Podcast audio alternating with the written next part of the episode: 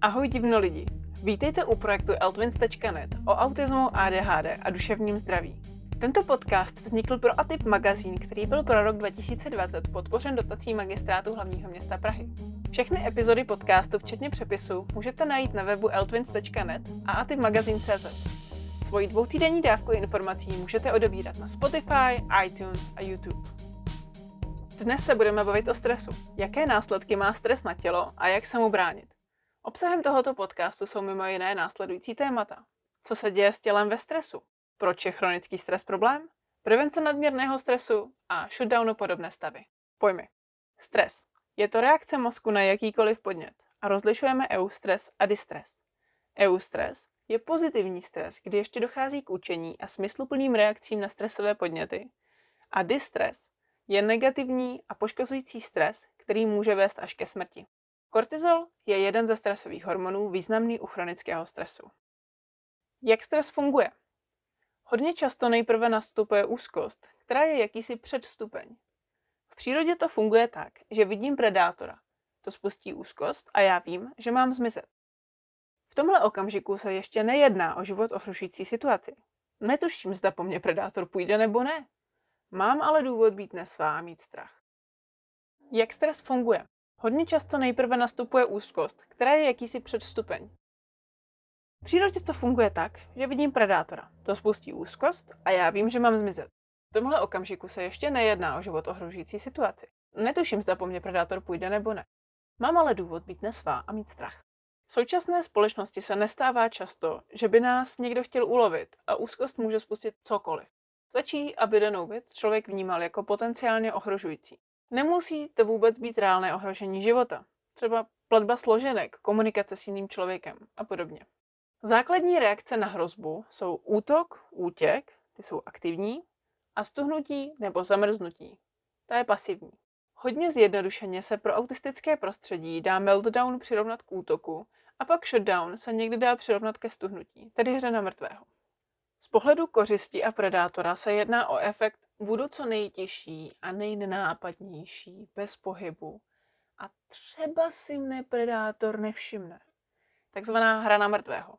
No a pokud to nepomůže, následuje útok nebo útěk. Stuhnutí je také příprava na potenciální útok či útěk. To se ale značně komplikuje v moderní společnosti, kdy to často není možné. Tím se zvyšuje množství stresu. Je společensky nepřijatelné utéct či zaútočit v sociálních situacích, například ve třídě, na firemním jednání či v interakci s ostatními lidmi.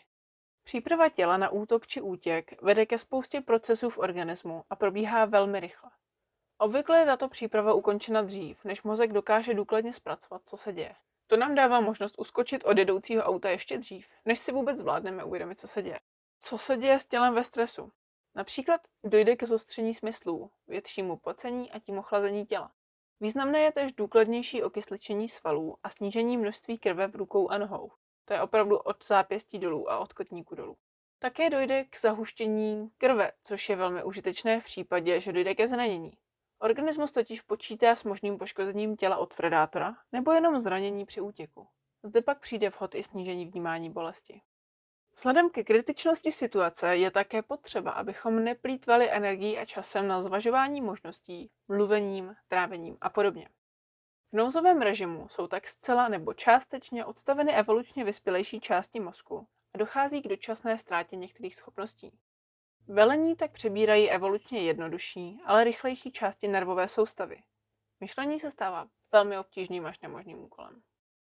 Po akutním stresu dochází útlumu, opravě a regeneraci.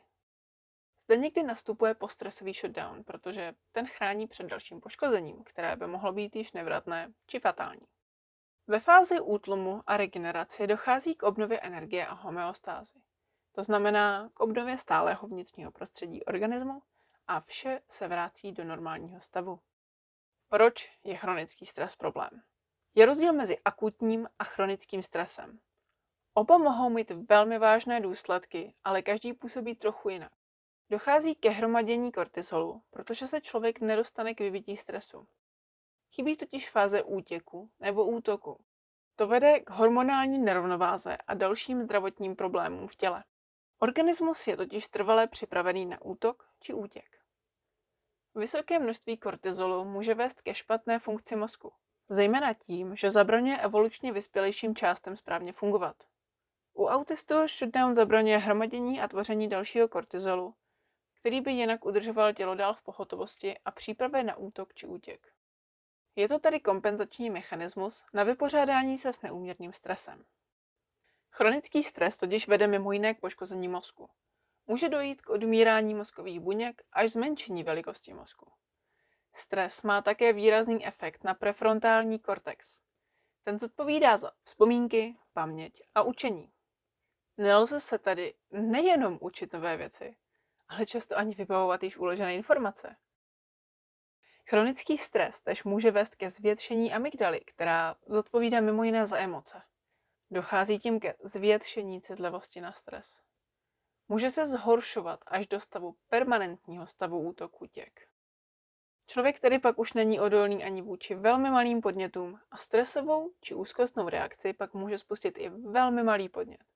Dokonce pak i velmi jemné podněty mohou být vnímány jako bolestivé. Chronický stres má rozsáhlé následky na celkové fungování organismu a je zde pak zvýšené riziko úmrtí.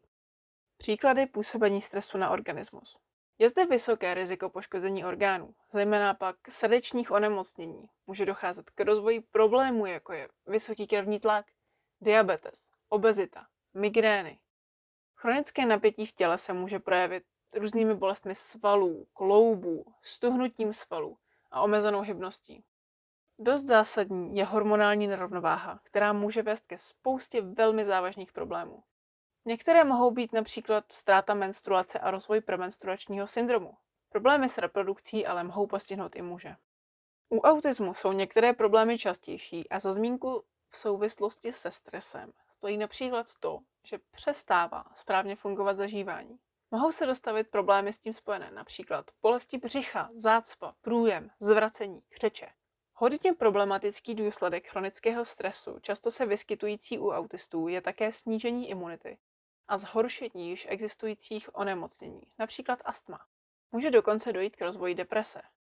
Nezanedbatelný je také vliv na spánek, kde se mohou objevit různé spánkové poruchy nebo se výrazně zhoršit. A jaké jsou další projevy vyčerpání ze stresu? Například absence motivace, fyzické vyčerpání, zapomnětlivost, apatie, bolesti hlavy, nechuť k jídlu, nervozita, podrážděnost a problémy se soustředěním. Po stresu může rapidně poklesnout úroveň dopaminu, což má daleko sáhlé následky. Nedostatek dopaminu vede například k neschopnosti cítit radost. To pak může vést k přejídání a užívání drog. Alkohol, kofein a tabák jsou též drogy. Zde bych dala jeden velký vykřičník, protože zneužívání drog je velmi vysoké, především u skupiny lidí s ADHD. Chronický stres se opravdu nevyplácí podceňovat a je více než vhodné s ním něco dělat. Je velmi důležité zmínit, že mnoha autistů může na fyzické problémy reagovat problémovým chováním. Zejména menší děti svůj problém často nedokáží popsat a verbálně uchopit. Po případě ani nemusí tušit, že daný problém je nutné někomu sdělit. Ani neurotypik nebude zrovna příjemný, pokud je mu špatně. U autismu jsou shutdown a meltdown reakce na extrémní stres. Vysoce stresující může být například náročná práce, manipulace od okolí, společenský tlak, tlak na výkon v práci, mobbing, šikana, hádka druhých, konflikt, strach z trestu ve škole, smyslové přetížení, nefér jednání, prohra v něčem, nečekaná křivda, vlastní neúspěch a spousta dalších. Z hlediska neúspěchu a tlaku od okolí je nutno brát v potaz i často nízkou frustrační toleranci autistů. Je poškození permanentní? Ano i ne. Poškození mozku nejenom stresem může být zvrat. Zde se uplatňuje tzv. neuroplasticita. Až do rané dospělosti je celkem dobrá šance na opravu poškození. Ve vyšším věku už se šance snižuje. Stejně tak poškození orgánů a hormonální nerovnováha mohou být vratné. V lepším případě dojde k upravení bez zásahu lékařů, jindy to bez jejich pomoci nepůjde. Všechny dříve zmíněné problémy nejsou vyhrazeny pouze autistům. I neurotypická populace se může dostat do stavu vyčerpání kvůli stresu. Následky pak mohou být stejně fatální jako u autistů.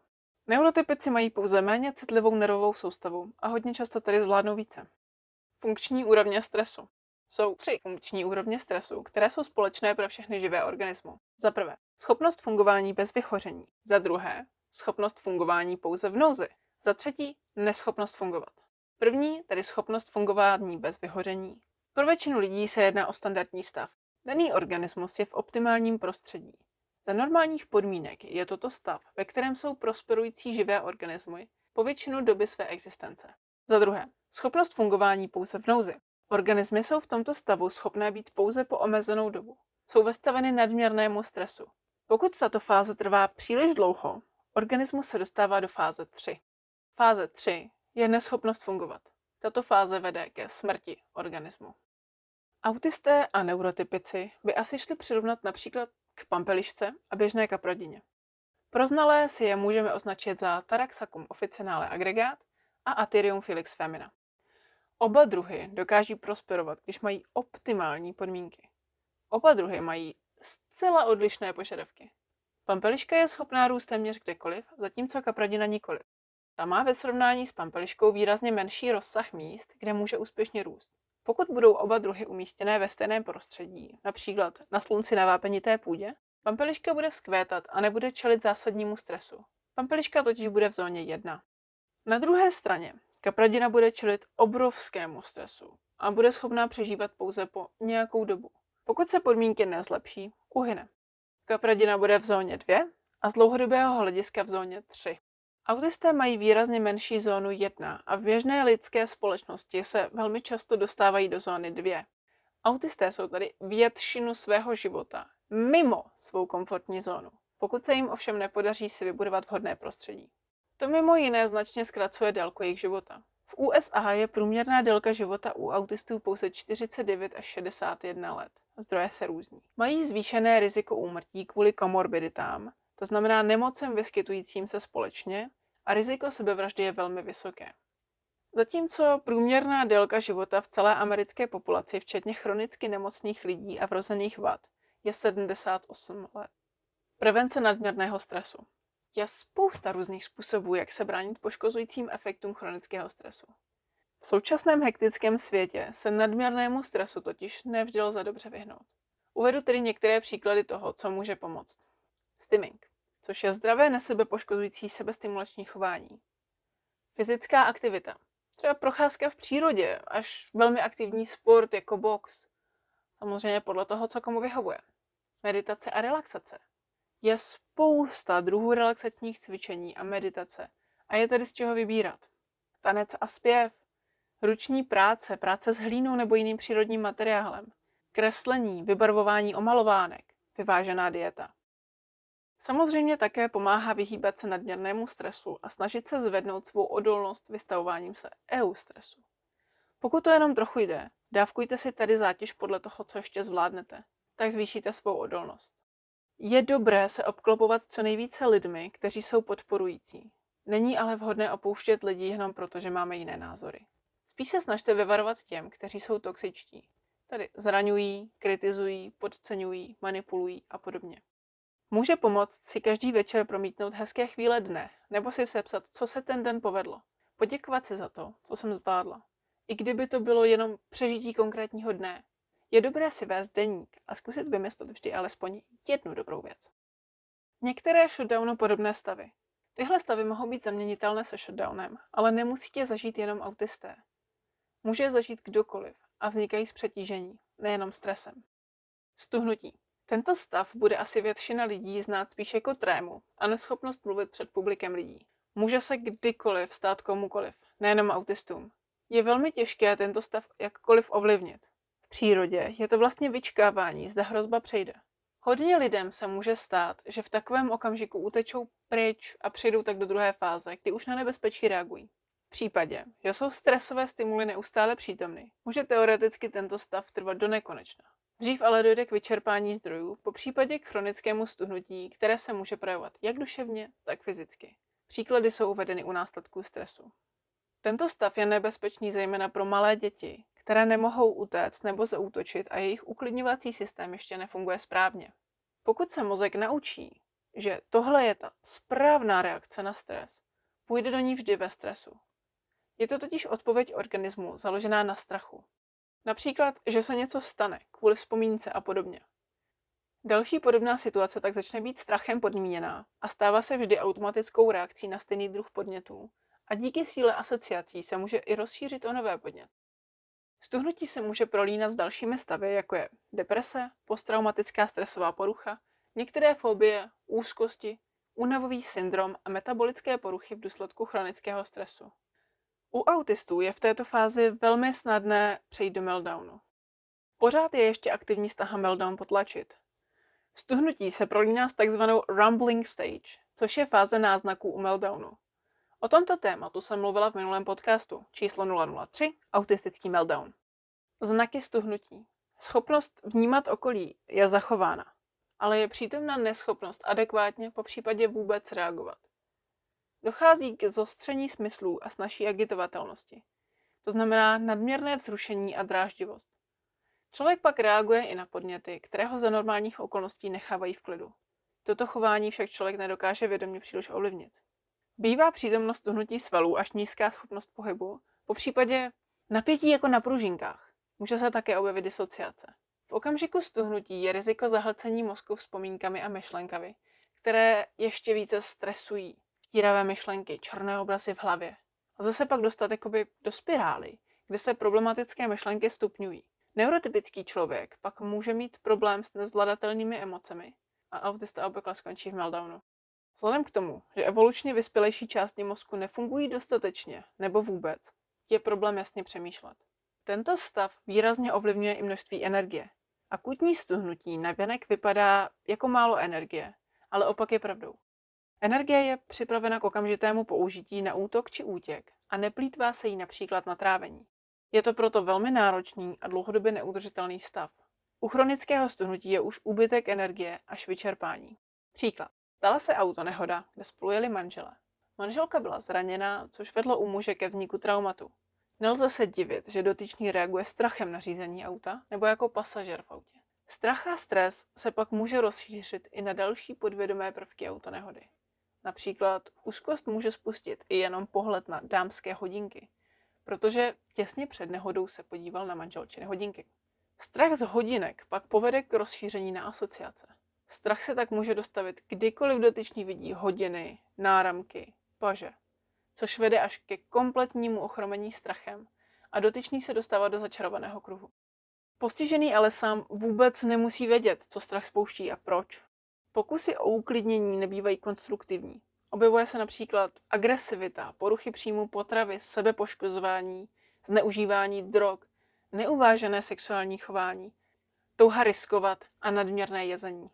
Vše vede k dočasné úlevě. Je to ale sebedestruktivní chování a obvykle pak nebývá léčena příčina problému. Introvertní kocovina. Tento pocit pouze zběžně uvedu. Zná je velké množství introvertů poté, co strávili nadměrný čas s lidmi. Je jedno, zda se jednalo o kamarády či náhodné lidi. Objevuje se po různě dlouhé interakci a následky mohou trvat různě dlouho. Často to bývá stejný pocit jako při chřipce nebo jako po prohýřené noci s nedostatkem spánku a množstvím alkoholu. Pomůže pouze odpočinek o samotě nebo ve velmi malém okruhu blízkých lidí. Katatonní syndrom. Původně jsem tento ošemetný stav nechtěla mezi shutdown připomínající stavy vůbec dávat, ale je vhodné jej aspoň okrajově zmínit. Může se totiž dostavit po opravdu velkém psychickém traumatu. Ve výsledku je to kompletně zlomená osoba, totální rezignace a tento stav je spíše dlouhodobý. Má dva hlavní typy, produktivní a neproduktivní. Dalo by se říct aktivní a pasivní. U té neproduktivní katatonie může dojít k výraznému snížení schopnosti pohybu až nulové schopnosti aktivního pohybu.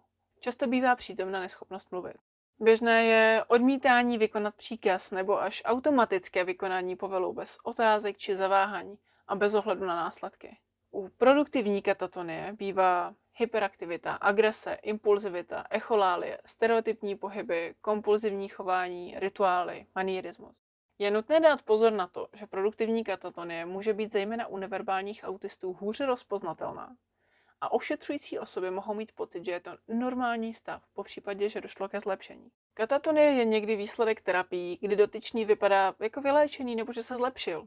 Je to riziko zejména u neverbálních autistů a problém hlavně u apaterapií, které fungují jako velmi starý způsob výcviku psů. Do velké míry se tak jedná o podmiňování na základě odměny a trestu. A většina odborníků tento názor hrubě odmítá.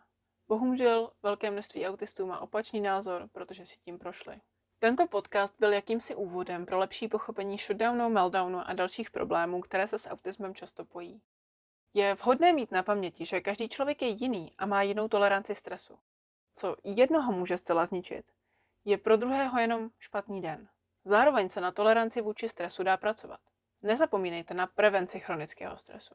I v případě již rozvinutých problémů tu jsou stále přítomná řešení. Ta se již obvykle ale nedají použít bez odborné pomoci. Toto by bylo pro dnešek vše. Dílejte a komentujte, protože jedině tak se podcast dostane mezi lidi, pro které by mohl být užitečný. Pokud chcete svou pravidelnou dávku informací, tak nás najdete na webu altwins.net a atipmagazine.cz. Facebook a Twitter stránky mají název Eltwins. Podcasty lze poslouchat na webu eltwins.net, Spotify, iTunes a YouTube. Název YouTube kanálu je Eltwins o autismu a podcasty také naleznete na YouTube a Tip Magazine. Naslyšenou příště!